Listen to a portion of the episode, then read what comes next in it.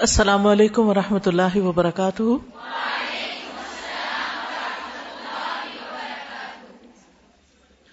نحمد ونسلی علی رسول کریم اما بعد، فاعوذ باللہ من الشیطان الرجیم، بسم اللہ الرحمن الرحیم، رب شرح لی صدری ویسر لی امری وحلل اقدتم من لسانی یفقہ قولی۔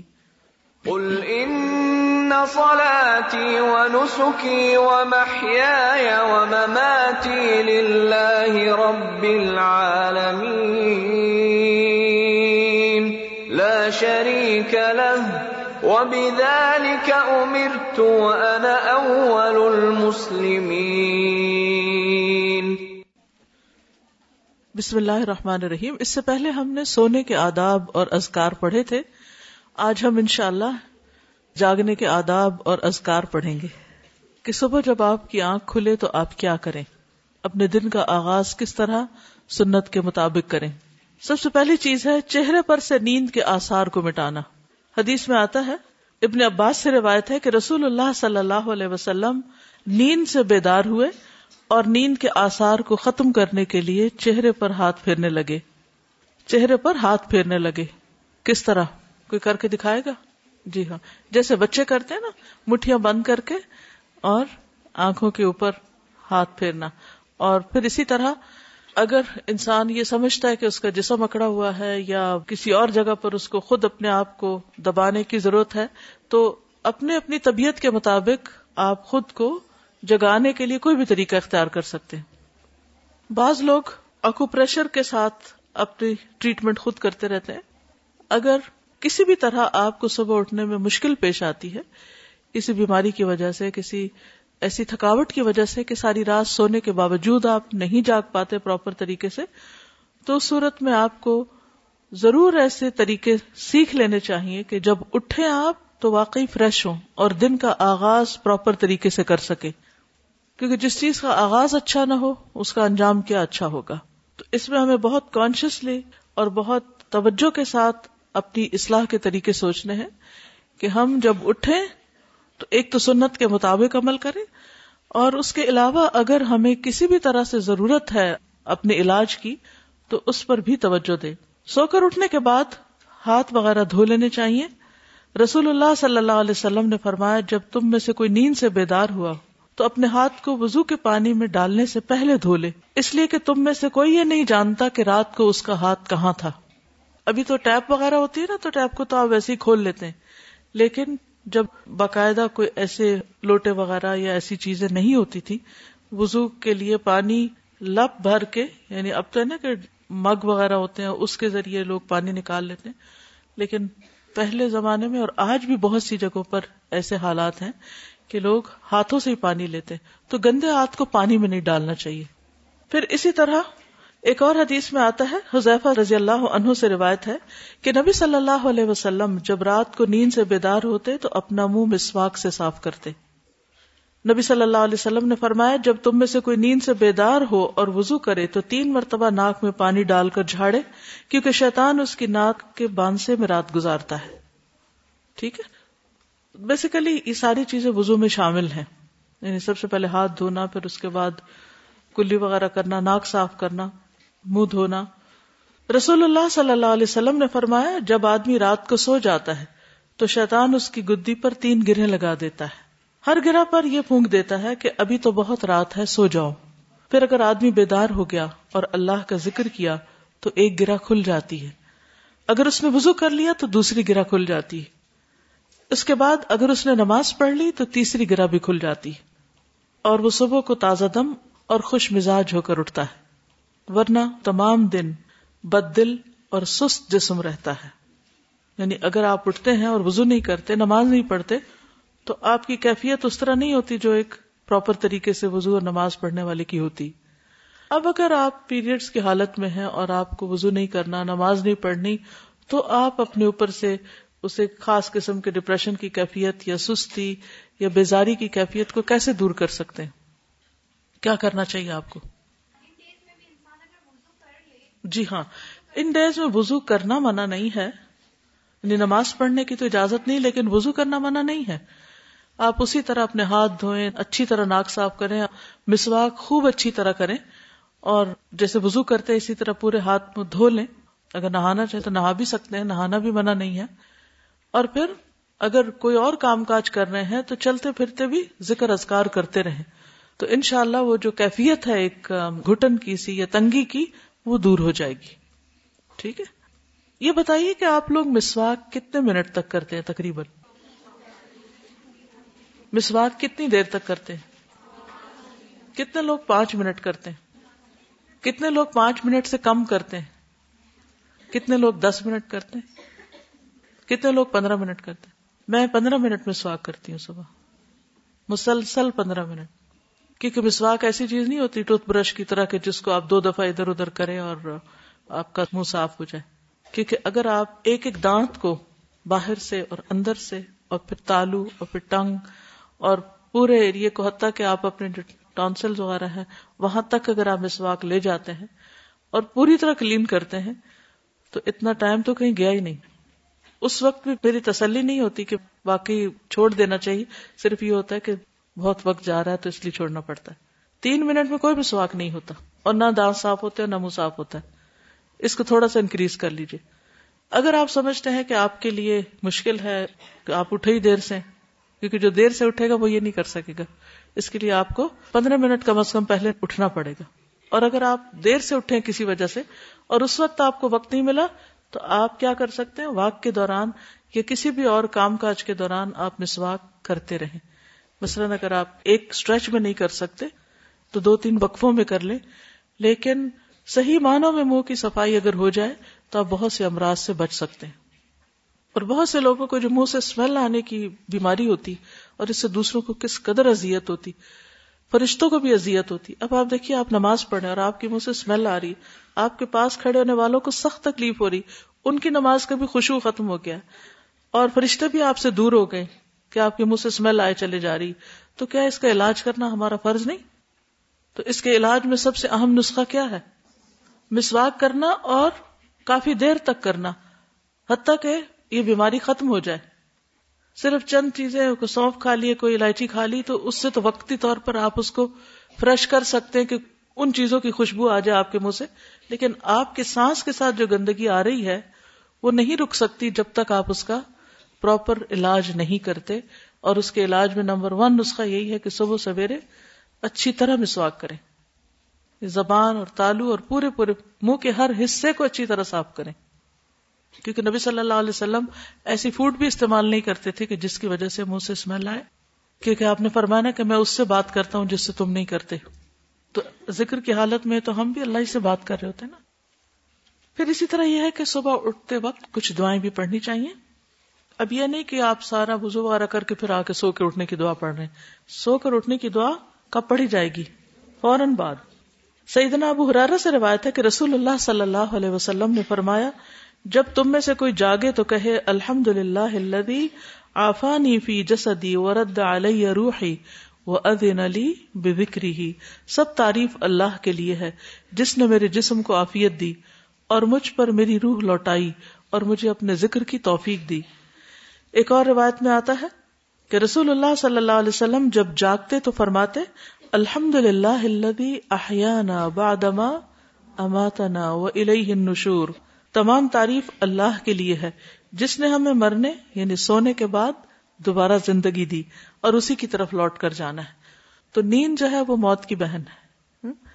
اور ہر روز ہم مرتے اور زندہ ہوتے ہیں، سوتے اور جاگتے ہیں۔ اگر ہم عادت بنا لیں کہ اٹھتے ہی اللہ کا ذکر کرنا ہے۔ تو قیامت کے دن جب اٹھیں گے تو زبان پر کیا ہوگا پھر؟ اللہ ہی کا ذکر ہوگا۔ اللہ ہی کی طرف دوڑیں گے۔ تو یہ عادتیں آپ کو دنیا میں بنانی پڑیں گی۔ اس زندگی میں یہ سب کچھ کرنا پڑے گا۔ تب آپ اس قابل ہوں گے کہ آپ آخرت میں اللہ کے مقرب یا پسندیدہ بندوں، صالحین میں شامل ہو سکے بیدار ہونے پر نیند کا غلبہ دور کرنے کے لیے، آنکھیں وغیرہ ملنے کے بعد سورت عال عمران کی آخری دس آیات پڑھیے۔ عبداللہ بن عباس سے روایت ہے کہ انہوں نے نبی صلی اللہ علیہ وسلم کی زوجہ اور اپنی خالہ یعنی وہی ہے زوجہ۔ حضرت میمونہ کے گھر میں ایک رات گزاری۔ وہ فرماتے ہیں کہ میں تکیے کے عرض کی طرف لٹ گیا۔ عرض کس کو کہتے چوڑائی۔ اور رسول اللہ صلی اللہ علیہ وسلم اور آپ کی اہلیہ نے تکیے کی لمبائی پر آرام فرمایا۔ رسول اللہ صلی اللہ علیہ وسلم سوتے رہے اور جب آدھی رات گزر گئی یا اس سے کچھ پہلے یا کچھ بعد آپ بیدار ہوئے۔ یہ کیوں کہہ رہے ہیں کچھ پہلے، کچھ بعد؟ کیونکہ اس دور میں گھڑیاں تو تھی نہیں کہ ایگزیکٹ ٹائم دیکھ کے بتاتے۔ تو آپ نے اپنے ہاتھوں سے نیند کو دور کرنے کے لیے آنکھیں ملی، پھر آپ نے سورت عال عمران کی آخری دس آیتیں تلاوت فرمائی کہاں سے شروع ہوتی؟ ان نفی خلق السماوات والارض واختلاف اللیل والنہار لآیات لأولی الالباب آخر تک۔ اسی طرح سو کر اٹھنے پر معوضتین بھی پڑھی جائیں گی۔ اقبا بن عامر سے مربی ہے کہ نبی صلی اللہ علیہ وسلم نے ان سے فرمایا، کیا میں تمہیں ایسی دو صورتیں نہ سکھا دوں جو ان تمام صورتوں سے بہتر ہوں جنہیں لوگ پڑھتے ہیں؟ میں نے عرض کیا، کیوں نہیں یا رسول اللہ؟ چنانچہ نبی صلی اللہ علیہ وسلم نے مجھے سورت الفلق اور سورت الناس پڑھائی پھر نماز کھڑی ہوئی، نبی صلی اللہ علیہ وسلم آگے بڑھ گئے اور نماز میں یہی دونوں صورتیں پڑھی پھر میرے پاس سے گزرتے ہوئے فرمایا، اے اقبا تم کیا سمجھے؟ یہ دونوں صورتیں سوتے وقت بھی پڑھا کرو اور بیدار ہو کر بھی پڑھا کرو۔ ٹھیک ہے؟ تو صبح شام کی دعا میں ہم تین تین بار ان کو پڑھ لیتے ہیں۔ ٹھیک ہے؟ تو وہ پڑھنا بھی کافی ہو جاتا ہے۔ اگر آپ اس ترتیب سے پڑھتے ہیں۔ اٹھنے کا سب سے بہترین وقت کون سا ہے؟ کتنے بجے کا الارم لگاتے ہیں؟ آپ نے کبھی دیکھا بچوں کی کتابیں اس میں سات بجے کے الارم کی گھڑی بنی ہوتی ہے اور وہ اٹھتے ہی سات بجے ہیں اور بچپن سے ان کے ذہن میں یہ بات پڑ جاتی ہے کہ شاید اٹھنے کا وقت ہی سات بجے ہے۔ تو ہمارے دین میں صبح اٹھنے کا وقت جو ہے وہ آزان سے بھی پہلے کا ہے۔ اگر آپ اس کی عادت ڈال لیں تو کچھ مشکل نہیں۔ صرف یہ کہ اٹھنے کا ایک وقت فکس کر لیں۔ جب وہ ٹائم فکس ہو جاتا ہے تو پھر آپ کی بایولوجیکل کلاک جو ہے وہ آپ کو جگا دیتی ہے۔ پھر اس کے بعد سونا بوجھل لگنے لگتا ہے۔ ابو مسلم کہتے ہیں کہ میں نے ابو ذر رضی اللہ عنہ سے پوچھا رات کے کس حصے میں قیام کرنا سب سے افضل ہے؟ ابو ذر نے کہا، میں نے بھی رسول اللہ صلی اللہ علیہ وسلم سے یہی سوال کیا تھا۔ جس طرح تم نے مجھ سے سوال کیا، آپ نے فرمایا رات کے پچھلے پہر یا نصف رات میں، لیکن ایسا کرنے والے بہت تھوڑے ہیں۔ نصف رات کے بعد اٹھنے والے بہت تھوڑے ہیں۔ اور اس کے بھی آخری حصے میں یعنی فجر سے کچھ دیر پہلے ہو جائے، تو یہ بھی بہت کم لوگ اٹھتے ہیں۔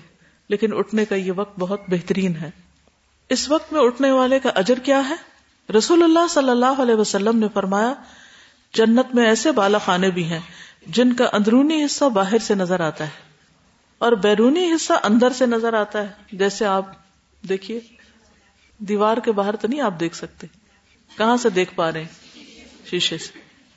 ایک دیہاتی نے پوچھا، یا رسول اللہ صلی اللہ علیہ وسلم، یہ کس کے لیے یعنی اتنے خوبصورت گھر کس کے ہوں گے؟ فرمایا اس شخص کے لیے جو اچھی بات کرے، کھانا کھلائے، اور جب لوگ رات کو سو رہے ہوں تو صرف اللہ کے لیے نماز ادا کرے۔ جب لوگ سو رہے ہوں تو صرف اللہ کے لیے نماز ادا کرے۔ ایسے لوگوں کو وہاں بنے بنائے گھر ملیں گے۔ دنیا میں اگر کوئی آپ سے یہ کہے کہ آپ رات کے اس حصے میں اٹھ جائیں تو آپ کو اتنا بہترین گھر ملے گا، تو کتنے لوگ ضرور اٹھیں گے؟ سبھی اٹھیں گے۔ کوئی بھی نہیں سوئے گا۔ کیوں؟ کیونکہ یقین ہوگا نا ان کو۔ آخرت کے بارے میں ہمیں شاید یقین نہیں ہے کہ ہم کچھ کریں گے تو اس کا کچھ فائدہ ہے۔ عموماً ہم کیا دیکھتے ہیں کہ اور بھی تو نہیں کر رہے۔ دوسرے نہیں کر رہے تو ہمیں کیوں کرنا ہے؟ کیا یہ تینوں کام بہت ہی مشکل ہے اچھی بات کرنا واقعی مشکل ہے۔ ہے مشکل۔ کیوں؟ کیونکہ سوچ سمجھ کے کرنی پڑتی ہے نا۔ ہاں۔ بالکل شاباش۔ اچھی بات کرنے کے لیے آپ کا دل، آپ کی سوچ، آپ کے خیالات بہت مثبت ہونے چاہیے۔ اگر آپ کا دل اچھا نہیں، آپ کی سوچ مثبت نہیں، تو آپ کی بات کبھی بھی اچھی نہیں ہو سکتی۔ بھلے آپ حدیثیں بھی کوٹ کریں، قرآن کی آیات بھی سنائیں، تو بھی لوگ کیا کرتے ہیں؟ موقع محل کے بغیر اپنے فائدے میں جو حدیثیں اور آیتیں آتی ہیں، وہ دوسروں کو مارتے رہتے ہیں۔ سناتے نہیں، مارتے رہتے ہیں۔ کیوں؟ کیونکہ انہوں نے اپنا کوئی مقصد پورا کرنا ہوتا ہے، لہٰذا وہ اس طرح کی کوئی حدیث یا آیت دوسروں کو سنائیں گے۔ بظاہر دیکھنے میں اچھی بات ہے آیت اور حدیث، لیکن کیا اس کا امپیکٹ بھی وہ آ رہا ہے؟ جس کو آپ کسی ایسے موقع پر آیت سنا رہے ہیں کہ وہ سننے کو تیار نہیں، یا وہ اس کے فائدے میں نہیں، آپ کے اپنے فائدے میں ہے، تو ہو سکتا ہے کہ وہ شخص اور زیادہ دین سے دور ہو جائے۔ تو آپ نے قرآن سنا کر لوگوں کو اللہ کی محبت اگر نہیں دلائی اور دور کر دیا تو پھر آپ کے اس سنانے کو اچھی بات کہی جائے گی؟ اچھی بات کرنا کیوں مشکل ہے؟ کوئی بتائے گا؟ ہوں چلیے، اب سوچیے ذرا غور کیجیے دن میں کتنی بار آپ اچھی باتیں سنتے ہیں؟ کلاسز وغیرہ کو چھوڑ دیجیے عام روزمرہ زندگی کی بات ہے اور لوگوں کے ساتھ معاملہ کرنے کی، گھر والوں کی، آپ کے بہن بھائی، آپ سے جو باتیں کرتے ہیں یا آپ ان سے جو بات کرتے ہیں، یا اپنے نیبرز کے ساتھ یا اپنی کلاس فیلوز کے ساتھ۔ انفارمل جو آپ کی باتیں ہوتی ہیں، یا آپ کو جو سننے کو ملتی ہیں دوسروں سے، آپ کچھ بتائیں گے کہ ان میں سے کتنی فیصد باتوں پہ آپ بہت خوش ہوتے ہیں؟ آپ کا دل خوش ہو جاتا ہے، آپ کی روح سیراب ہو جاتی ہے اور آپ کے اندر ایک موٹیویشنل لیول بڑھ جاتا ہے۔ اور کتنی باتیں ایسی ہوتی ہیں کہ آپ کچھ کرنے جا رہے ہوتے ہیں، تو صرف کسی کی جلی کٹی بات یا منفی بات آپ کا سارا مرائل ڈاؤن کر دیتی۔ تو کیا کہیں گے؟ کتنی باتیں اچھی ملتی ہیں اور کتنی باتیں اچھی نہیں ملتی۔ غور کیجیے نا سوچیے آپ کیا کہتے ہیں؟ اچھی بات کرنے کے لیے سب سے ضروری ہوتا ہے دوسروں کو اچھا سمجھنا۔ دس از ویری امپورٹنٹ ہم اچھا ہی نہیں سمجھتے دوسروں کو تو بات ہم کیا اچھی کریں گے؟ یہ بہت ضروری ہے نا دل سے کسی کی عزت کرنا کسی کو اچھا سمجھنا تبھی تو وہ پازیٹو بات زبان پہ آئے گی اور پھر اس کا اثر بھی دوسرے پہ ہوگا۔ بالکل۔ بعض اوقات ہم الفاظ کے چناؤ میں تو بہت محتاط ہوتے ہیں لیکن ایکسپریشن اتنے خراب ہوتے ہیں کسی کو دیکھ کے وہ بھی تکلیف ایٹ ٹائمز پہنچاتے ہیں۔ بالکل۔ اس میں دلوں کی تنگی کا بہت بڑا رول ہے۔ کیونکہ اگر ہمارے دل بڑے ہوں گے اور لوگوں کی اچھی چیز کو اپریشیٹ کرنے والے ہوں گے تو ہم اچھی بات منہ سے نکالیں گے۔ اور اگر ہم تنگ دل ہیں اور کسی کی تعریف ہی نہیں کر سکتے کسی کو اچھی بات کہہ ہی نہیں سکیں گے پھر جب ہمارے دل میں تنگی ہوگی۔ دیکھیے اس بات پر میں کیوں ٹھہری ہوں کہ اگرچہ بات ہو رہی تھی صبح جلدی اٹھنے کی لیکن بعض لوگ تحجد بھی پڑھ لیتے صبح جلدی بھی اٹھ جاتے لیکن بات اچھی نہیں کرنا جانتے۔ ایک تو بہت بڑی مشکل جو ہے نا اچھی بات کرنے میں۔ وہ یہ ہے کہ ہم اپنے دل میں ایک معیار قائم کر لیتے ہیں کہ یہ شخص ڈیزرو کرتا ہے کہ اس سے اچھی بات کی جائے اور یہ ڈیزرو نہیں کرتا۔ اور چونکہ اکثر ہمیں لوگوں سے نیگیٹو ہی باتیں سننے کو ملتی ہیں اس وجہ سے پھر ہمارے ذہن میں ایک تاثر قائم ہو جاتا ہے فور گیونیس نہیں نا ہمارے اندر آتی۔ کہ ہم نے تو اچھی بات اس کے لیے نہیں کرنی ہے ہم نے تو اپنے لیے کرنی ہے۔ تو ہمیں یہ اس وقت لگتا ہے جیسے ہم اس پہ کوئی احسان کرنے لگے اور ہم نے نہیں کرنا ایسا بالکل۔ مثال کے طور پر آپ دیکھیے کہ کوئی شخص آپ سے آ کے کوئی سوال پوچھتا ہے کوئی بات کرتا ہے تو عموماً آپ کا رویہ کیا ہوتا ہے؟ جواب کیسے دیتے ہیں اس کو؟ کوئی آپ سے مدد چاہتا ہے۔ ایک سے دوسری یا تیسری دفعہ وہ وہی سوال کر رہا ہے۔ آپ اس وقت تھکے ہوئے ہیں یا آپ اریٹیٹڈ ہیں، تو اس وقت آپ کا رویہ کیا ہوتا ہے؟ عام طور پہ ہم کیا کہتے ہیں؟ کتنی دفعہ بتاؤں تمہیں؟ کتنی دفعہ سمجھاؤں؟ تمہیں سمجھ نہیں آتی؟ عقل کہاں ہے تمہاری؟ کہاں کھوئے ہوئے ہو؟ بے شمار جملے ہیں جو اس قسم کے لوگ ایک دوسرے کو کہہ رہے ہوتے ہیں۔ خود ہی سوچو، خود ہی فگر آؤٹ کرو۔ استاذہ ایک دفعہ آپ نے اس کے بارے میں ایک ٹپ دی تھی کہ اپنا ریموٹ دوسروں کے ہاتھ میں نہیں دینا چاہیے۔ یعنی یوزلی جو ہم سے اچھی بات کبھی کوئی کرتا ہے تو ہم اچھے ہی اس سے بات کر رہے ہوتے ہیں۔ اور جہاں کوئی ہم سے کوئی غلط بات کرتا ہے ہم فوراً بھڑک اٹھتے ہیں اور ہم کہتے ہیں کہ this is what you deserve بالکل۔ اچھی بات جو ہے یہ ایسا صدقہ ہے کہ جیسے صدقہ کر کے انسان کو خوشی ہوتی ہے نا دل میں تو جب آپ اچھی بات کرتے ہیں تو آپ کی فیلنگز آپ کا دل جو ہے وہ اتنا خوش ہو جاتا ہے کہ میری وجہ سے اتنے لوگوں کو فائدہ ہوا یا یہ نہ بھی سوچیں تو اللہ تعالیٰ کو راضی کرنے کے لیے ہی کیا جاتا ہے تو اللہ تعالیٰ خوش ہو جاتے ہیں۔ آپ اتنے ہلکے پھلکے اور اتنا اچھا فیل کرتے ہیں اچھی بات کرنے کے بعد کہ بری بات کرنے کے بعد خود ہی برے بازوقات فیلنگ ہوتی یعنی سب سے پہلا وکٹم تو پھر آپ خود ہی ہوتے ہیں اپنی باتوں کا۔ جی استاد مقصد نہیں سامنے رکھتے ہم۔ کہ اس کا اصل مقصد کیا ہے؟ وہی نیت والی بات کہ نیت کیا ہے؟ اور جب نیت درست ہوتی ہے تو اپنے سے زیادہ دوسرے کی خیر خواہی انسان کرنے لگتا ہے۔ جذب نہیں ہوتا۔ جب اپنے اندر جذب چیزیں ہوئی ہوتی ہیں تو پھر دوسرے کی خیر خواہی آتی ہے۔ اور دوسرے کی خیر خواہی ہی اصل میں اپنی خیر خواہی ہوتی ہے۔ اگر انسان کو ہنڈریڈ پرسینٹ کی یقین ہو جائے نا کہ دوسرے کی خیر خواہی میں میری خیر خواہی اگر اس کی نہیں ہوگی تو میری کبھی ہو نہیں سکتی۔ تو پھر ہوتا نہیں ہے کہ انسان کوئی غلط بات منہ سے نکالے یا وہ اچھی بات نہ کرے۔ کیونکہ اس کو یقین ہوتا ہے میں کسی کی نہیں میں اپنی ہی کر رہا ہوں اس کے بغیر میری ہو نہیں سکتی۔ تازہ جو آپ نے سوال پوچھا نا کہ اچھی بات کیوں نہیں نکلتی تو ایک جس چیز سے مجھے بہت زیادہ تکلیف ہوتی ہے وہ یہ کہ ہر انسان کا ناشکری کا رویہ اتنا زیادہ ہے۔ اپنی جو ہم چیزیں اور نیمتے وہ نہیں دیکھتے اور ہر وقت یا تو ہم موسم کو رو رہے ہوں گے یا ہم اپنی بیماری کو رو رہے ہوں گے۔ یا ہم اپنی تھکان کو یا کام کے بوجھ کو، تو جو دل میں شکایات بھری ہوئی ہیں، تو وہ ہماری باتوں میں بھی پھر وہی آ جاتی ہیں۔ واقعی مجھے بازو اوقات یہ سمجھ نہیں آتی کہ میں کسی سے معمولی سا بھی سوال پوچھتی ہوں تو ایک دم بھڑک اٹھتا ہے کہ نہیں نہیں نہیں، ایسا تو نہیں۔ بھائی، سوال کر رہے ہیں، ایک معلومات چاہیے آپ سے، کوئی بات چاہیے۔ تو اتنے ریئیکشن میں آنے کی کیا ضرورت ہے؟ مجھے لگتا ہے کہ بعض لوگ صرف الزام تراشی کے ماحول میں پلے ہوتے ہیں۔ وہ ہر بات کو اپنے خلاف سمجھتے ہیں، ہر بات کو اپنے اوپر اعتراض سمجھتے ہیں۔ اگر ان سے چھوٹی سی بھی بات معلوم کر لیجیے نہیں نہیں نہیں، ایسے نہیں۔ ایک دم نئی سے بات شروع کریں گے۔ جیسے کاٹ لیا گیا ان کو ہاں؟ تو ہمیں سوچنا چاہیے کہ ہم دوسرے کی بات غور سے سنیں تو صحیح کہ دوسرا کہنا کیا چاہ رہا ہے۔ سننے سے بھی کان بند کر لیتے ہیں، باقاعدہ منہ اوپر کر لیتے ہیں۔ یعنی ہمیں اخلاق کیا کہتا ہے کہ کسی کی بات یوں کر کے سنیں یا یوں کر کے سنیں؟ کسی بھی مجلس میں بات کرتے کرتے یوں منہ کر لینا کس بات کی علامت ہے کہ مجھے کوئی پرواہ نہیں تم کیا بات کر رہے ہو؟ تم کون ہو؟ پوسچر بھی میٹر کرتا ہے۔ نبی صلی اللہ علیہ وسلم کی سنت کیا تھی؟ جب کوئی بات کرتا تھا تو آپ اس کی طرف پوری طرح متوجہ ہو جاتے۔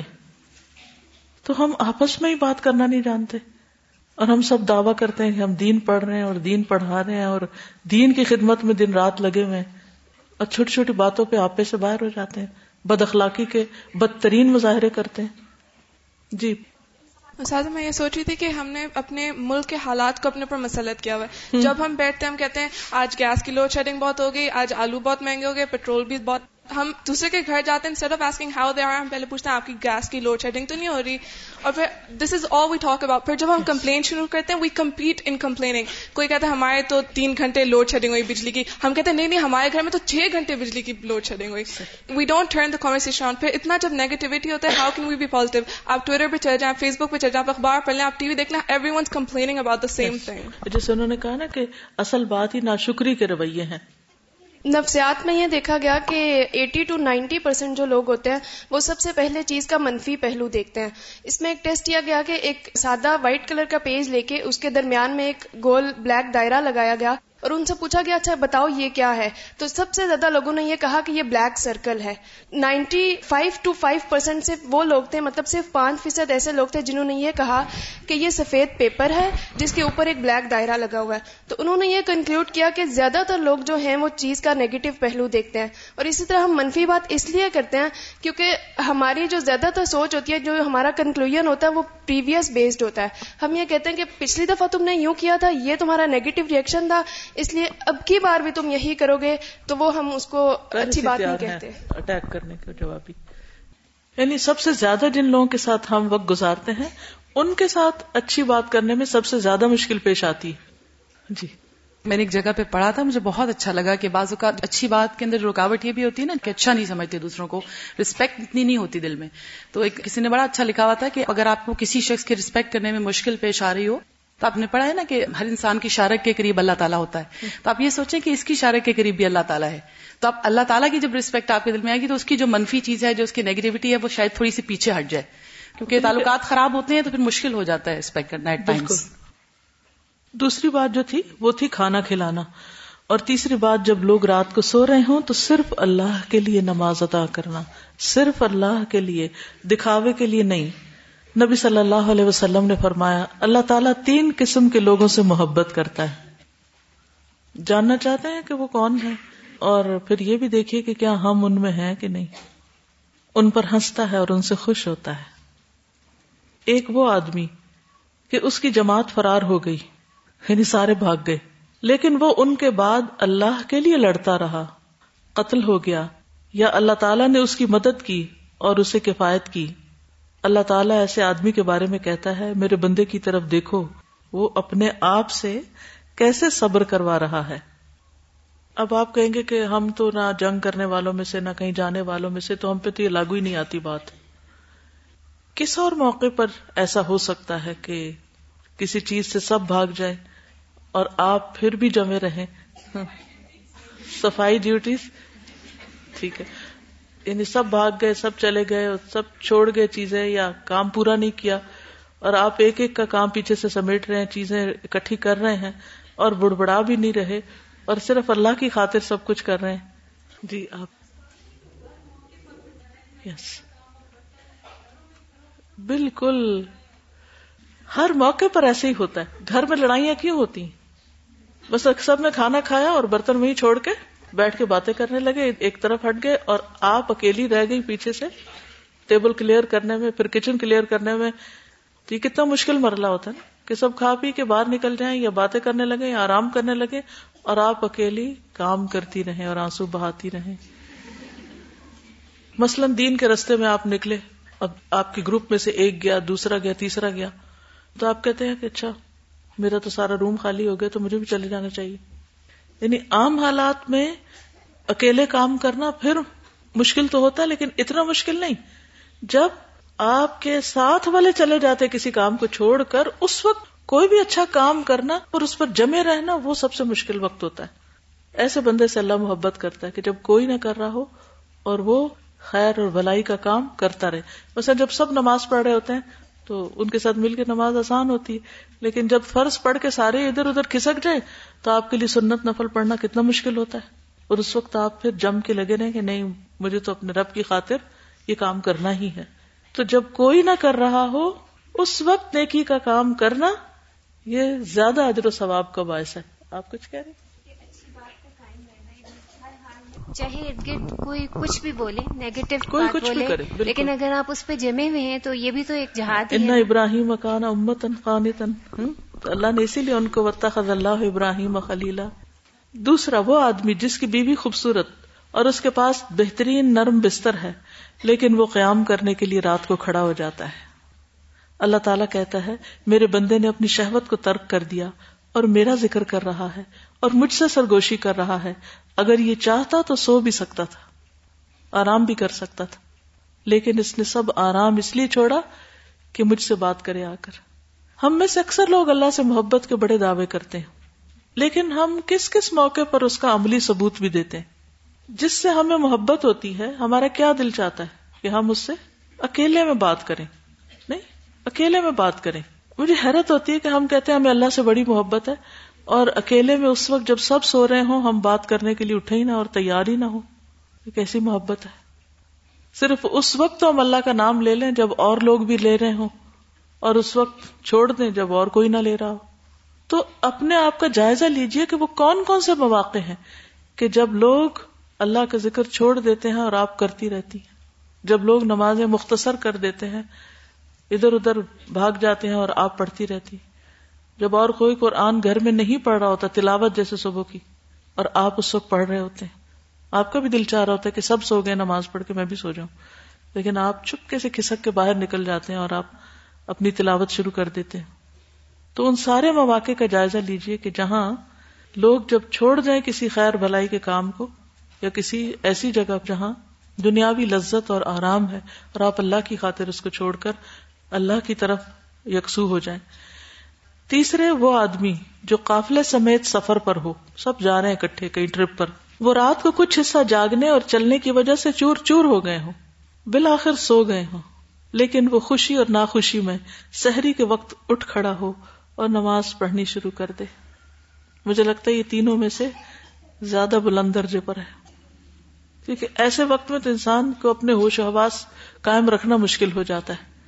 عموماً جب لمبے سفر سے آتے ہیں تو کیا دل چاہتا ہے کہ وہیں سے نماز پڑھ کے ہی آ جائیں، گھر آ کے نماز نہ پڑھنی پڑے؟ تو تھکاوٹ کے وقت میں اٹھ کر اللہ کی عبادت کرنا، اللہ کا ذکر کرنا، یہ ان کاموں میں سے ہے جن پر اللہ تعالیٰ آپ سے محبت کرتے ہیں۔ پھر تحجد کا وقت قبولیت کا خاص وقت ہے۔ سیدنا ابو حرارہ سے روایت ہے کہ رسول اللہ صلی اللہ علیہ وسلم نے فرمایا، ہمارا مالک اور رب تبارک و تعالی ہر رات کو جس وقت آخری ارتہائی رات باقی رہ جاتی ہے، آسمان دنیا کی طرف نزول فرماتا ہے اور ارشاد فرماتا ہے، کون ہے جو مجھ سے دعا کرے تو میں اس کی دعا قبول کروں؟ کون ہے جو مجھ سے مانگے تو میں اس کو عطا کروں؟ کون ہے جو مجھ سے مغفرت اور بخشش چاہے تو میں اس کو بخش دوں؟ اللہ کا قرب حاصل کرنے کا ذریعہ ہے۔ ابو اماما سے روایت ہے کہ رسول اللہ صلی اللہ علیہ وسلم نے فرمایا کہ نماز تحجد کی پابندی کرو، کیونکہ یہ پابندی تم سے پہلی قوموں کے نیک لوگوں کا طریقہ اور شعار رہا ہے۔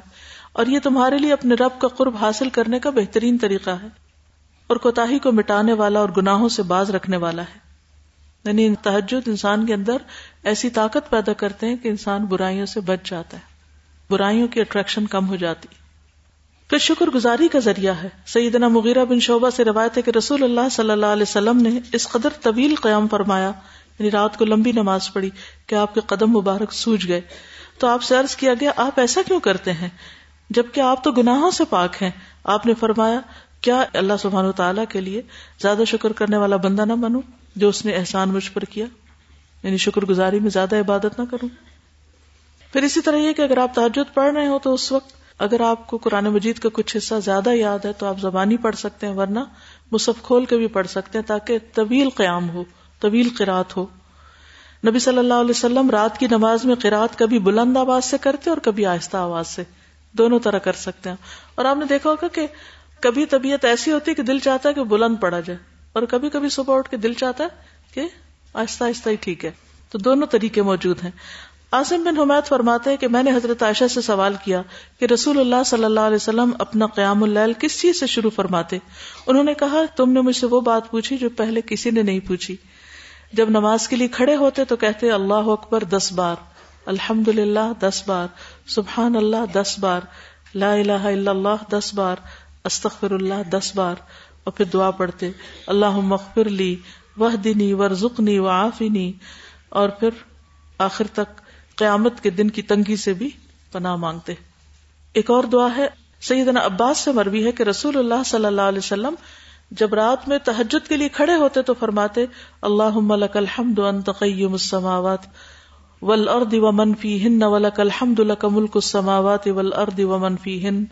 آخر تک صحیح بخاری کی روایت ہے، اس کا ہم نے پوسٹر بھی الگ بنا کے رکھا ہوا جن لوگوں کو زبانی نہ آتی ہو وہ دیکھ کے بھی پڑھ سکتے ہیں۔ پھر فجر کی سنتوں کے بعد تھوڑی دیر کے لیے دائیں پہلو پہ لیٹنا۔ نبی صلی اللہ علیہ وسلم کا یہ طریقہ تھا۔ پھر نماز فجر کے بعد رسول اللہ صلی اللہ علیہ وسلم کا عمل یہ تھا کہ جب آپ فجر ادا کر لیتے تو اپنی جگہ پہ بیٹھے رہتے فجر کی نماز کے بعد۔ یہاں تک کہ سورج اچھی طرح نکل آتا۔ سیدنا انس سے روایت ہے کہ رسول اللہ صلی اللہ علیہ وسلم نے فرمایا، جس نے فجر کی نماز با جماعت ادا کی، پھر سورج نکلنے تک بیٹھا رہا، اللہ کو یاد کرتا رہا۔ پھر دو رکت نماز ادا کی۔ یہ کون سی نماز ہے؟ اشراق۔ تو اسے مکمل ایک حج اور ایک عمرے کا ثواب ملے گا۔ آپ نے تاکید کے لیے لفظ مکمل تام متن تین بار دہرایا۔ مکمل حج اور عمرہ، مکمل حج اور عمرہ، مکمل حج اور عمرہ۔ تو اس سے کیا پتا چلتا ہے کہ اگر انسان تحجد سے لے کر فجر اور فجر کے بعد اشراق تک کا وقت اللہ کے ذکر کے لیے مخصوص کر لے تو یہ سب سے بہترین طریقہ ہے، نبی صلی اللہ علیہ وسلم کا طریقہ ہے۔ لیکن زندگی میں مثلا شادی سے پہلے آپ اس طریقے کو بہت آسانی سے اختیار کر سکتے ہیں۔ لیکن شادی کے بعد جب شوہر اور بچوں کی مختلف ضروریات آپ کو پوری کرنی پڑتی ہیں تو بعض اوقات مشکل ہوتا ہے۔ پھر جب بچے بڑے ہو جاتے ہیں پھر دوبارہ سے آسانی ہو جاتی ہے۔ اس لیے خاص طور پر ان بچیوں سے میں کہوں گی کہ جن کے اوپر ابھی ایسی کوئی ذمہ داریاں نہیں ہیں، وہ اپنی دن بھر کی روٹین کو اس طرح سیٹ کریں کہ فجر سے کچھ پہلے اٹھنے کی عادت ڈال لیں۔ اگر ابھی آپ ڈالیں گے اور اس میں دعائیں مانگیں گے تو انشاءاللہ آئندہ بھی اللہ تعالیٰ آپ کے لیے آسانی فرمائے گا۔ اور اس سے بہت ساری برائیوں سے بچ بھی جائیں گے۔ اور وہ نوجوان جس کی جوانی اللہ کی عبادت میں گزری ہو، وہ ان سات لوگوں میں سے ایک ہے کہ جو عرش کے سائے تلے ہوں گے۔ ہم کہتے ہیں کہ ابھی تو ہم جوان ہیں، بوڑھے ہوں گے تو پھر تعجد وغیرہ پڑھ لیں گے۔ نہیں، ابھی سے شروع کیجیے ابھی سے آغاز کیجیے۔ تحجد کے سلسلے میں کسی کو کوئی ٹپ دینا چاہیں کوئی مشورہ دینا چاہیں۔ تحجد کے لیے ایک بیسٹ ٹپ یہ ہو سکتی ہے کہ اگر آپ رات کو وضو کر کے سوئیں تو آپ کی ضرور آنکھ کھلتی ہے اس ٹائم پہ۔ نیت کر کے سوئیں۔ اور اگر آپ وطر چھوڑ کے سوئیں تو پھر آپ کو اٹھنے کے زیادہ خیال ہوگا۔ کیونکہ ویسے بھی وطر آخری نماز ہے نا تو آپ کو اگر نفل پڑھنے تو پھر وطر آخر میں پڑھنے ہوں گے۔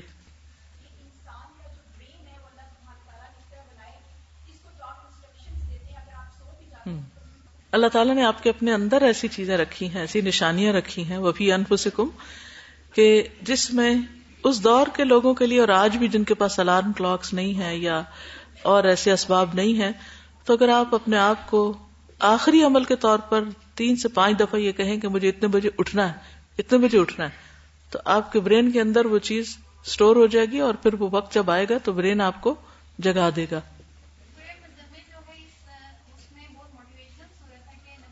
صلی اللہ یس سورت مزمل بہت موٹیویشنل صورت ہے۔ یہ جو رات کو کوئی چیز پڑھ کے یا کہہ کر سونا ہے نا، یہ سائنٹیفکلی پروون ہے۔ کوئی چیز اگر یاد نہ ہوتی ہو، تو سونے سے پہلے اس کو پانچ دس مرتبہ اچھی طرح سے پڑھ کے اور سو جائیں۔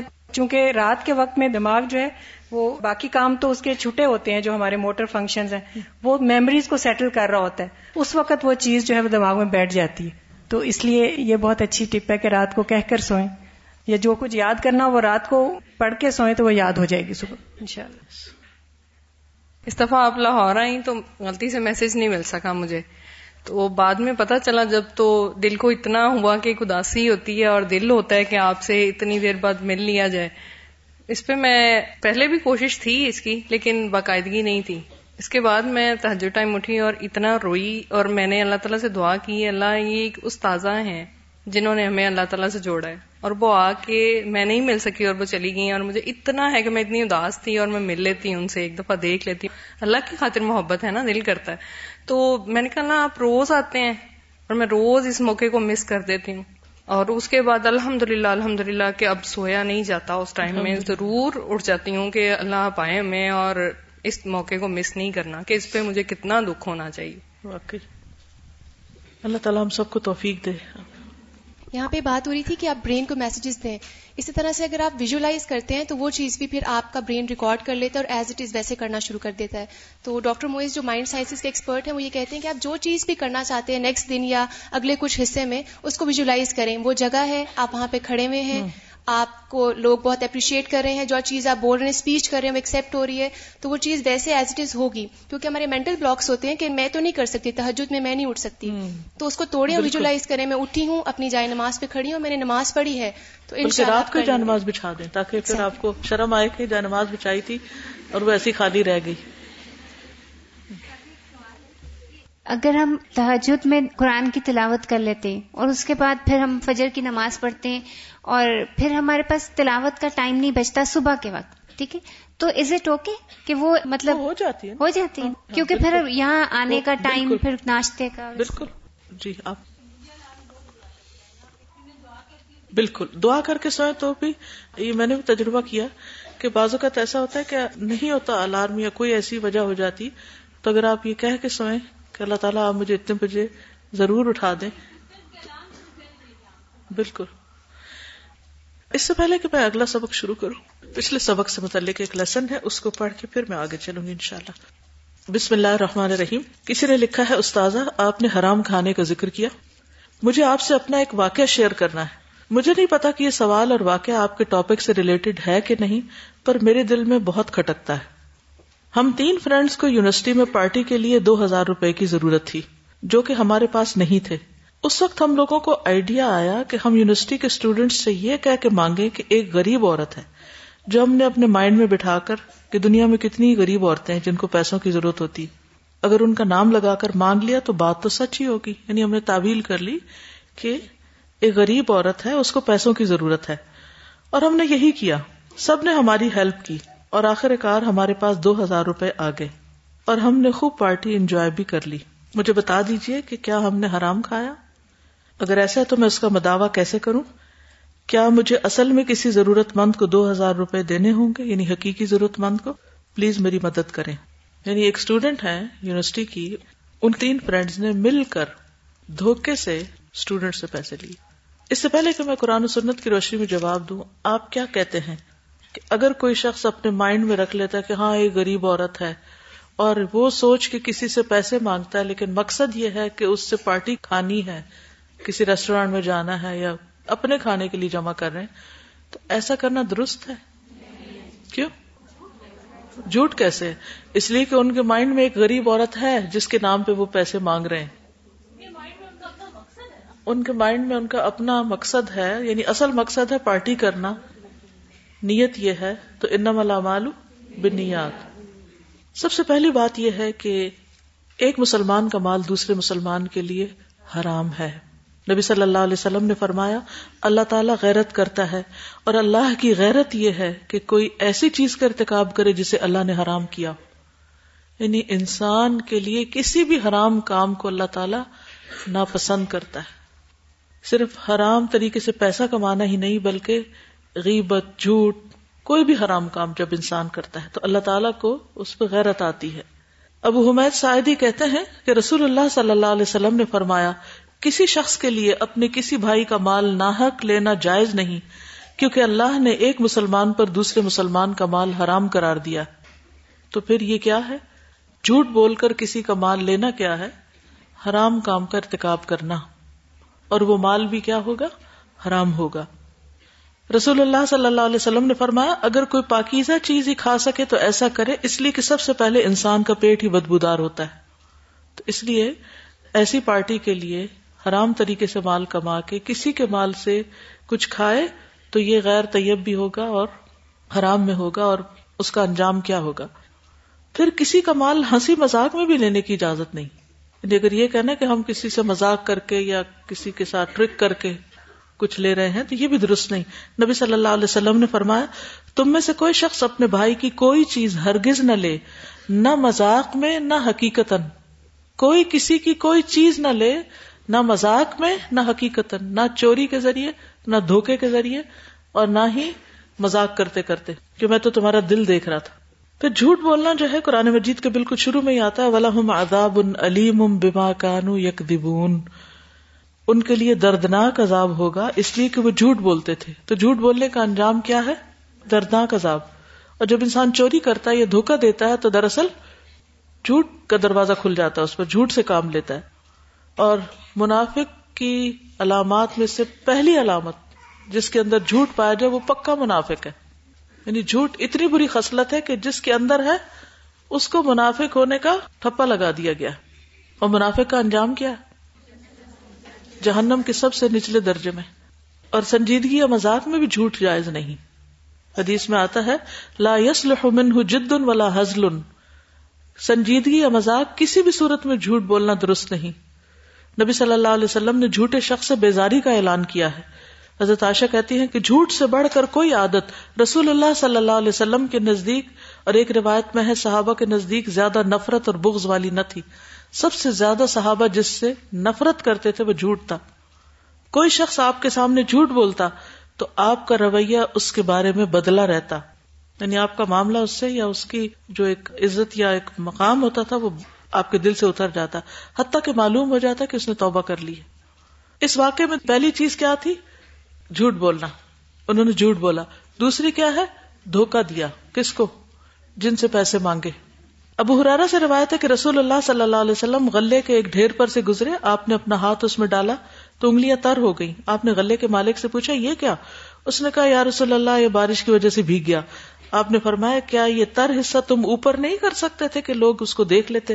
پھر فرمایا، من غش فلئی سا منی، جو کسی کو دھوکا دے، اس کا مجھ سے کوئی تعلق نہیں۔ تو آپ دوسرے کو چیٹ کر رہے ہیں نا؟ کسی غریب عورت کا بہانہ کر کے مال چھین رہے ہیں۔ دھوکا جہنم میں لے جانے کا سبب ہے۔ نبی صلی اللہ علیہ وسلم نے فرمایا، جو شخص کسی رعایا کا نگہبان بنے، پھر اسے دھوکا دے، وہ جہنم میں جائے گا۔ پھر لا علمی میں بھی کسی کا مال استعمال کرنے کی ممانعت ہے۔ ایک انصاری سے روایت ہے، ہم رسول اللہ صلی اللہ علیہ وسلم کے ساتھ ایک جنازے میں گئے، میں نے دیکھا کہ رسول اللہ صلی اللہ علیہ وسلم قبر کے پاس کھڑے ہوئے، قبر کھودنے والے کو تاکید کر رہے ہیں کہ پاؤں کی طرف اور کھولو، سر کی طرف ذرا اور کچھ کرو یعنی اچھی طرح قبر کھودو۔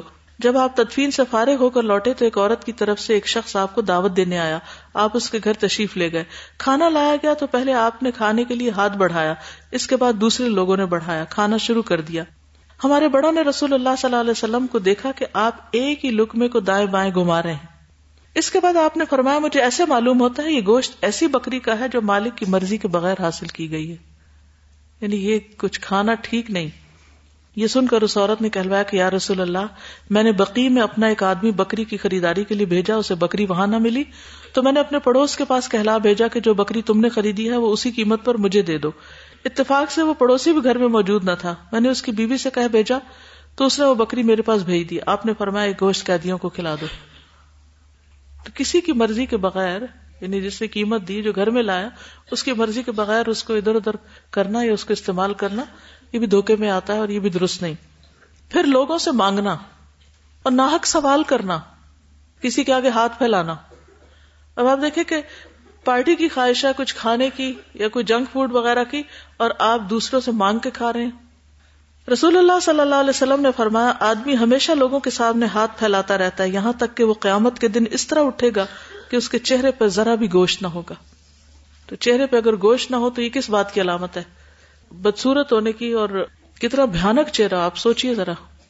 اگر کوئی کھوپڑی آپ نے ایسی دیکھی ہو جس کے اوپر سے گوشت اتر چکا ہو اس کے دانت نکلے ہوئے ہوں اور اس کی آنکھیں اندر کو گھسی بھی ہوں، کیا صورت اس کی ہوگی؟ تو جو لوگ دوسروں سے مانگتے رہتے ہیں، ان کے آگے ہاتھ پھیلاتے رہتے ہیں۔ اور خصوصی طور پر وہ لوگ جو صرف اپنی خواہشات کے لیے ہاتھ پھیلاتے ہیں۔ کسی سے کہتے ہیں، میرے فون میں کریڈٹ ڈلوا دو۔ کسی کے کہتے ہیں کہ مجھے کھانا کھلا دو۔ کسی کو کچھ، کسی کو کچھ۔ کیونکہ مانگنے کی بھی ایک عادت ہوتی ہے بری۔ جب وہ عادت پڑ جاتی ہے تو پھر انسان باز نہیں آتا۔ اس کو اس وقت تک چین ہی نہیں آتا جب تک وہ کسی نہ کسی سے کچھ ہتھیار نہ لے، کچھ لوٹ نہ لے۔ تو یہ عادت بھی بہت ہی بری ہے۔ رسول اللہ صلی اللہ علیہ وسلم نے فرمایا، جس نے محتاجی کے بغیر سوال کیا، گویا وہ آگ کے انگارے کھا رہا ہے۔ یعنی اسے حقیقی ضرورت نہیں ہے۔ تب یہاں اس پارٹی میں کوئی حقیقی ضرورت نہیں تھی۔ تو اگر کوئی شخص اس طریقے پر کسی سے کچھ مانگ کے کھا رہا ہے، تو پیٹ میں آگ کھا رہا ہے۔ رسول اللہ صلی اللہ علیہ وسلم نے فرمایا، جو ناقابل برداشت محتاجی کے بغیر مانگے یعنی حد سے زیادہ مجبور ہو جائے، جو اس کو یا اس کے گھر والوں کو لاحق ہو، وہ قیامت کے دن ایسا چہرہ لے کر آئے گا جس پر گوشت نہ ہوگا۔ رسول اللہ صلی اللہ علیہ وسلم نے فرمایا، مالدار آدمی کا مانگنا قیامت کے دن اس کے چہرے پر بدنما دھبا ہوگا۔ یعنی آپ کے پاس ہے اور پھر بھی آپ مانگ رہے ہیں لوگوں سے۔ رسول اللہ صلی اللہ علیہ وسلم نے فرمایا، جو شخص اپنے اوپر سوال کا دروازہ کھولتا ہے۔ اللہ اس پہ فخر و فاقہ کا دروازہ کھول دیتا ہے۔ تو یہ عمل کسی بھی اعتبار سے، کسی بھی گوشش، اس میں ایک نہیں، کئی ایک خرابیاں کسی بھی اعتبار سے یہ عمل درست نہیں۔ کہ انسان کسی سے مانگ مانگ کر پارٹی کرے۔ اسی لیے آپ نے دیکھا ہوگا کہ شروع سے الہدا میں ہمیشہ پارٹی کے موقع پر ایک ڈبا رکھ دیا جاتا مجھے نہیں معلوم اب کیا روایت ہے یا نہیں، لیکن ہمیشہ ڈبا رکھ دیا جاتا ہے کہ سب لوگ اس میں ڈال دیں۔ جو اس میں سے نکلا، اتنی پارٹی کر لیں گے۔ جو جتنا کنٹریبیوٹ کرنا چاہتا ہے۔ لیکن مانگ مانگ کے کہ تم ادھر لاؤ، تم لاؤ تم لاؤ پھر ہم اس کی پارٹی، کس قسم کی پارٹی؟ جو مانگے تانگے پر ہو۔ اب ایسے اگر ہو چکا کسی سے، کسی نے کسی کا مال چرایا یا ہتھیایا یا دھوکا دے کے لیا یا مانگا یا کچھ بھی کیا، تب کیا کرنا چاہیے؟ ازالہ تو کرنا ہے نا دنیا میں۔ کیا کرنا چاہیے؟ نہیں پتا۔ توبہ کرنی چاہیے۔ یہ تو میں ایکسپیکٹ کر رہی تھی کہ سارے ایک دم توبہ کا لفظ بولیں گے۔ لیکن شاید ادھر خیال ہی نہیں کیا کہ توبہ کرنے کی چیز ہے۔ کیونکہ انہوں نے آخر میں یہی پوچھا ہے کہ میں دعویٰ کیسے کروں؟ اب جو ہو گیا وہ ہو گیا، اب کیا کروں؟ تو اس میں ایک اچھی چیز یہ ہے کہ انہوں نے سوال کیا اور پھر اپنی فکر مندی کا اظہار کیا اور یہ اس کا مداوع بھی کرنا چاہتی ہے تو سب سے پہلی بات یہ ہے کہ انسان ایسا کچھ بھی ہو چکا ہو زندگی میں تو اللہ سے سچی توبہ کرے۔ کیونکہ توبہ کرنے والا، حقیقی توبہ کرنے والا ایسا جس نے گناہ نہیں کیا۔ یعنی وہ بالکل پہلے کی طرح ہو جاتا ہے۔ نبی صلی اللہ علیہ وسلم نے فرمایا، اگر تم اتنے گنا کرو کہ آسمان تک پہنچ جائے، پھر توبہ کر لو تو اللہ تم کو معاف کر دے گا۔ یعنی اللہ تعالیٰ سب کے گناہ معاف کر دیتا ہے۔ قرآن مجید میں آتا ہے انما التوبة على الله للذين يعملون السوء بجهالة ثم يتوبون من قريب فاولئك يتوب الله عليهم وكان الله عليما حكيما سورة النساء 17 اللہ تعالیٰ پر قبولیت توبہ کا حق صرف ایسے لوگوں کے لیے ہے جو نادانستہ جب کوئی برا کام کر بیٹھتے تو جلدی توبہ کر لیتے ہیں۔ اللہ ایسے ہی لوگوں کی توبہ قبول کرتا ہے اور اللہ سب کچھ جاننے والا اور حکمت والا ہے۔ تو کیا کرنا چاہیے؟ دیر نہیں کرنی چاہیے توبہ کرنے میں، فوراً ہی کر لینی چاہیے۔ اس کے لیے اچھی طرح وزو کر کے دو نفل انسان پڑھے، جس میں اپنے نفس سے کوئی بات نہ کرے یعنی پوری توجہ سے نماز پڑھے۔ تو اللہ تعالیٰ ایسے شخص کے گزشتہ گناہ معاف کر دیں گے۔ بہتر تو یہ کہ جن لوگوں سے پیسے لیے گئے انہیں کو لوٹائے جائیں۔ لیکن اگر ایسا ممکن نہ ہو، تو کسی بھی ضرورت مند کو وہ دو ہزار روپے دے دیے جائیں۔ کیونکہ توبہ میں کیا شامل ہے؟ کہ جو کسی کا مال ہتھیایا اس کو لوٹایا جائے۔ کیونکہ دینے والوں نے کس نیت سے دیا تھا؟ ضرورت مند عورت کو دینے کے لیے۔ تو اتنا ہی پیسہ کسی ضرورت مند عورت کو دے دیا جائے۔ سہل بن سعد سے روایت کہ حضرت علی رضی اللہ تعالیٰ عنہ، فاطمہ رضی اللہ تعالیٰ عنہ کے پاس آئے تو حضرت حسن اور حسین رو رہے تھے۔ پوچھا، کیوں رو رہے ہیں؟ کہا، بھوک کی وجہ سے۔ حضرت علی باہر نکلے تو انہیں بازار میں دینار پڑا ملا۔ فاطمہ کے پاس آئے اور بتایا، انہوں نے کہا، فلاں یہودی کے پاس جائیں، آٹا لے آئے یہودی کے پاس آئے، اس سے آٹا خریدا۔ یہودی نے کہا کہ آپ اس شخص کے داماد ہیں جو کہتا ہے، میں اللہ کا رسول ہوں۔ انہوں نے کہا ہاں۔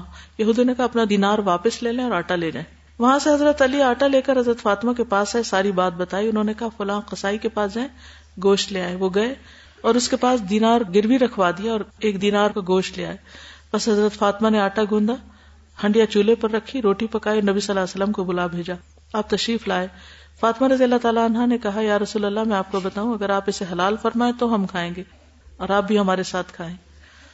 اور اس کا حال یہ ہے، پورا قصہ بتایا۔ آپ نے فرمایا، کھاؤ، اللہ کا نام لے کر سب نے کھایا۔ ابھی اپنی جگہ بیٹھے تھے کہ ایک لڑکا اللہ اور اسلام کا واسطہ دے کر اپنا گم شدہ دینار ڈھونڈ رہا تھا۔ تو رسول اللہ صلی اللہ علیہ وسلم کے حکم دینے پر اسے بلایا گیا۔ پوچھنے پر اس نے کہا، میرا بازار میں دینار گرا ہے۔ آپ نے فرمایا، علی، اس قصاب کے پاس جاؤ، اس سے کہو کہ رسول اللہ صلی اللہ علیہ وسلم فرماتے وہ دینار میرے یہاں بھیج دو، کیونکہ گروی رکھا تھا جا کے۔ تمہارا دینار میرے ذمہ ہے، چنانچہ اس نے دینار بھجوا دیا، آپ نے اس لڑکے کے حوالے کیا۔ یعنی ویسے بھی وہ خرید کے نہیں لائے تھے بلکہ صرف ڈپازٹ کرایا تھا کیونکہ ہو سکتا نیت یہی ہو کہ جو مالک ملے گا تو اس کو واپس کر دیا جائے گا جب تک قرضہ اتارنے کے قابل ہو جائے تو اس میں بھی آپ دیکھیں کہ جب مالک مل گیا تو کیا کیا؟ واپس کر دیا۔ جب ایسے گناہ ہو جائے تو اس کے بعد نیکیاں کرنے کی طرف اور زیادہ توجہ کرنی چاہیے۔ کیونکہ ان الحسنات یذہبن سیات رسول اللہ صلی اللہ علیہ وسلم نے فرمایا، جب تم سے کوئی گناہ ہو جائے تو اس کے بعد کوئی نیکی کرو۔ یعنی وہ دو ہزار تو دینا ہی دینا، وہ تو ایک فرض ہے، لیکن اس کے علاوہ انسان ویسے صدقہ خیرات کرتا رہے۔ نبی صلی اللہ علیہ وسلم نے فرمایا اتب السیئۃ الحسنۃ تمحوها اگر تم سے گناہ ہو جائے تو اس کے بعد نیکی کر لیا کرو، جو اسے مٹا دے گی۔ پھر استغفار کثرت سے کرے انسان تسبیحات پڑھے۔ اور ان تسبیحات میں استغفر اللہ الذي لا الہ الا هو الحی القیوم۔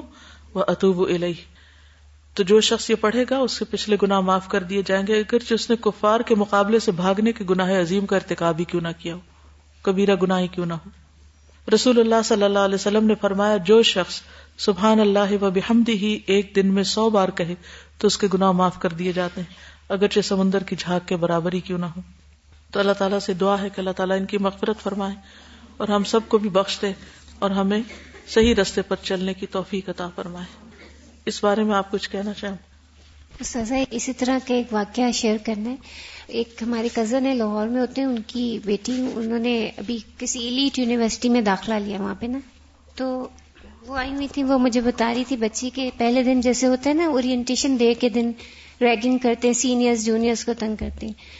تو اتنا یعنی جو زوال ہماری نئی نسل میں آ گیا۔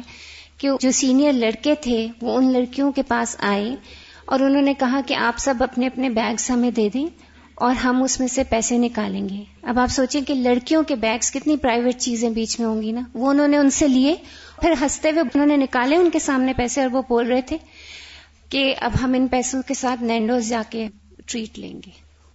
اور ان کے والدین نے پتہ نہیں کتنے پیسے دے کے ان کو پڑھنے کے لیے وہاں بھیجا ہوگا ان یونیورسٹیوں میں اور وہاں جا کے لوگ یہ سیکھ رہے ہیں۔ اصل میں حلال حرام کی تمیز مٹ گئی۔ انجام کو جو بھول گئے۔ ٹھیک ہے۔ اس ہفتے انشاءاللہ آپ کو نئی اسائنمنٹ مل جائے گی، جو ایک چیک لسٹ کے اوپر ہے۔ جو جو کچھ ہم نے پڑھا ہے، اس پر عمل کتنا ہو رہا ہے۔ اوکے سبحان اللہ و بحمد کا اشد اللہ الہ الا انت، استغفرک و اتوب الیک۔ السلام علیکم و رحمۃ اللہ وبرکاتہ